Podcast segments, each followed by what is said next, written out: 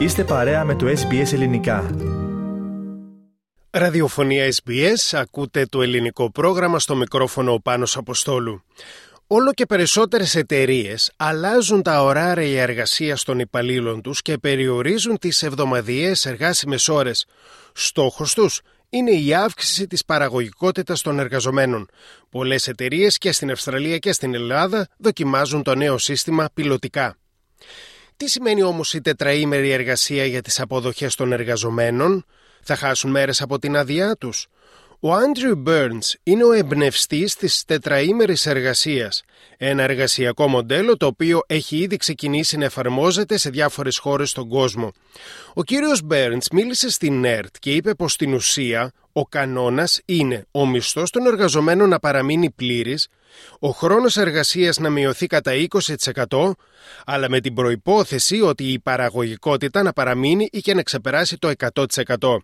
Δηλαδή να εργαζόμαστε με καλύτερο τρόπο, με πιο έξυπνο τρόπο, αντί να εργαζόμαστε περισσότερες ώρες.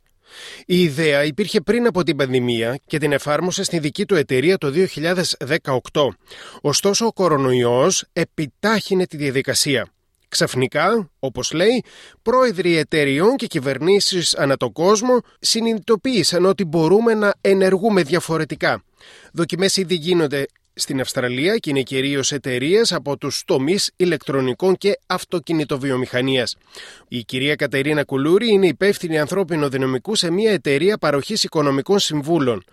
Μιλώντας και εκείνη στην ΕΡΤ, είπε πως η τετραήμερη εργασία μπορεί να εφαρμοστεί, ωστόσο χρειάζεται συνεννόηση και με την πολιτεία. Νομίζω ότι είμαστε στα πρώτα στάδια ε, είναι κάτι που, όπως ε, υπόθηκε και στο βίντεο πριν, ε, συζητιέται τουλάχιστον 4-5 χρόνια.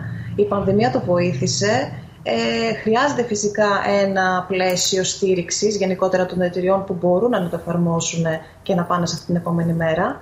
Υπάρχει δυνατότητα να γίνει, ε, αν δοθούν και τα κατάλληλα, μια, μια κατάλληλη έτσι, μεγαλύτερη ευελιξία, να το πούμε. Στην Αυστραλία, το Πανεπιστήμιο Swinburne της Μελβούρνης παρακολούθησε 10 επιχειρήσεις που δοκίμασαν την τετραήμερη εβδομάδα εργασίας. Τα ευρήματά τους έδειξαν ότι η παραγωγικότητα βελτιώθηκε για το 70% των εργαζομένων και παρέμεινε περίπου στα ίδια ποσοστά για το υπόλοιπο 30%, παρά το γεγονός ότι το προσωπικό εργαζόταν λιγότερες ώρες. Μια άλλη μελέτη και πάλι εδώ στην Αυστραλία, αυτή τη φορά σε 26 επιχειρήσεις από τον μη κερδοσκοπικό οργανισμό 4Day Week Global, διαπίστωσε ότι το 95% των επιχειρήσεων που πήραν μέρος στη μελέτη θα προτιμούσαν να εφαρμόσουν τετραήμερη εβδομάδα εργασίας όταν αρχικά εφάρμοσαν πιλωτικά το σύστημα. Δεν αποτελεί έκπληξη λοιπόν το γεγονός ότι αν και η τετραήμερη εβδομάδα εργασίας έχει εφαρμοστεί ως επιτοπλίστων από μικρότερους οργανισμούς και επιχειρήσεις στην Αυστραλία, αυτό έχει αρχίσει να αλλάζει. Και οι μεγάλες εταιρείες όπως η Bunnings και η Oxfam ανακοίνωσαν ότι θα δοκιμάσουν τετραήμερη εβδομάδα εργασίας για κάποιο προσωπικό. Ο τρόπος με τον οποίο οι εργαζόμενοι χρησιμοποίησαν την επιπλέον ημέρα τους είχε μεγάλο ενδιαφέρον για τον αναπληρωτή καθηγητή John Hopkins από το Τεχνολογικό Πανεπιστήμιο του Swinburne. Μιλώντας στο ABC, είπε πως το πιο σημαντικό έβριμα για εκείνον ήταν πως οι εργαζόμενοι επενδύουν τον επιπλέον χρόνο τους στην υγεία, τη σωματική άσκηση, την ευεξία και γενικότερα την καλύτερη φροντίδα του εαυτού τους. Ο κύριος Γιάννης Μαστρογεωργίου είναι επικεφαλής της ειδικής Γραμματείας Μακροπρόθεσμου Σχεδιασμού της ελληνικής κυβέρνησης.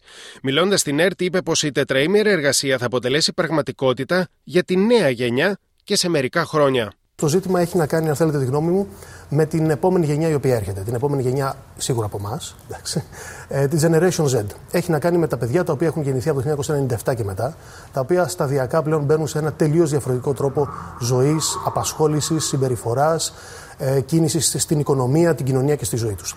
Τα παιδιά αυτά έχουν γεννηθεί μέσα σε ένα ψηφιακό περιβάλλον, κατά το μάλλον ήτον, αντιμετωπίζουν τελείως διαφορετικά τον τρόπο με τον οποίο θέλουν να εργάζονται, αντιμετωπίζουν πολύ διαφορετικότερα από τους γονείς τους και τους μεγαλύτερους σε ηλικία τις παραδοσιακές μορφές απασχόλησης και της εργασίας και την εργασία.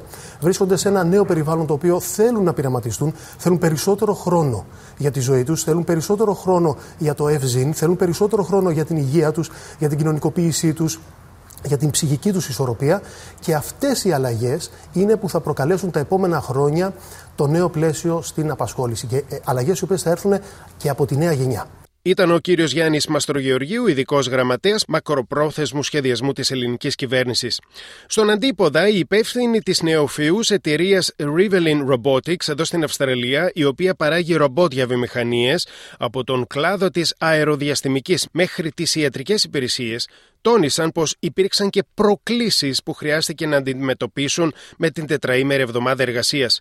Κάποιες φορές ανέφεραν πως η δουλειά δεν μπορούσε να περιμένει. Για παράδειγμα, σε μία περίσταση έπρεπε να συμμετέχουν σε μία εμπορική επίδειξη και είχαν καθυστερήσει ένα ή δύο προϊόντα.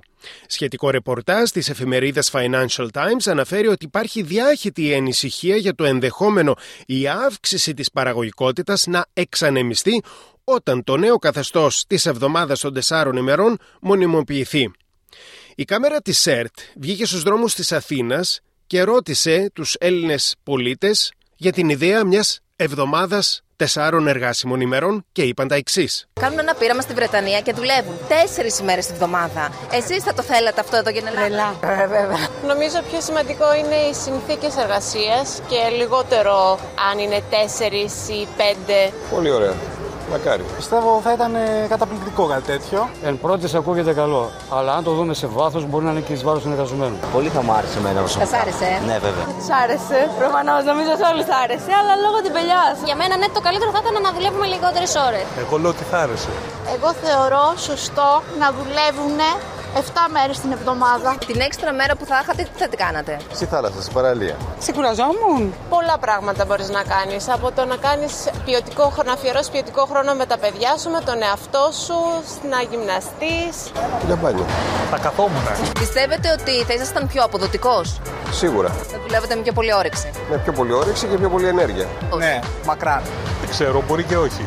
Ε, ναι, σίγουρα θα ξεκουραζόμουν. Μπα. Όσο καθόμαστε, τόσο περισσότερο συνηθίζουμε σε αυτό. Σίγουρα. Στα πλαίσια της παραγωγικότητας μπορεί να δουλέψει. Δεν νομίζω. Πιστεύω ότι εμείς σαν Έλληνες μπορούμε να κάνουμε τα πάντα αρκεί να έχουμε το σωστό κίνητρο. Θέλετε να ακούσετε περισσότερες ιστορίες σαν και αυτήν; Ακούστε στο Apple Podcast, στο Google Podcast, στο Spotify ή οπουδήποτε ακούτε podcast.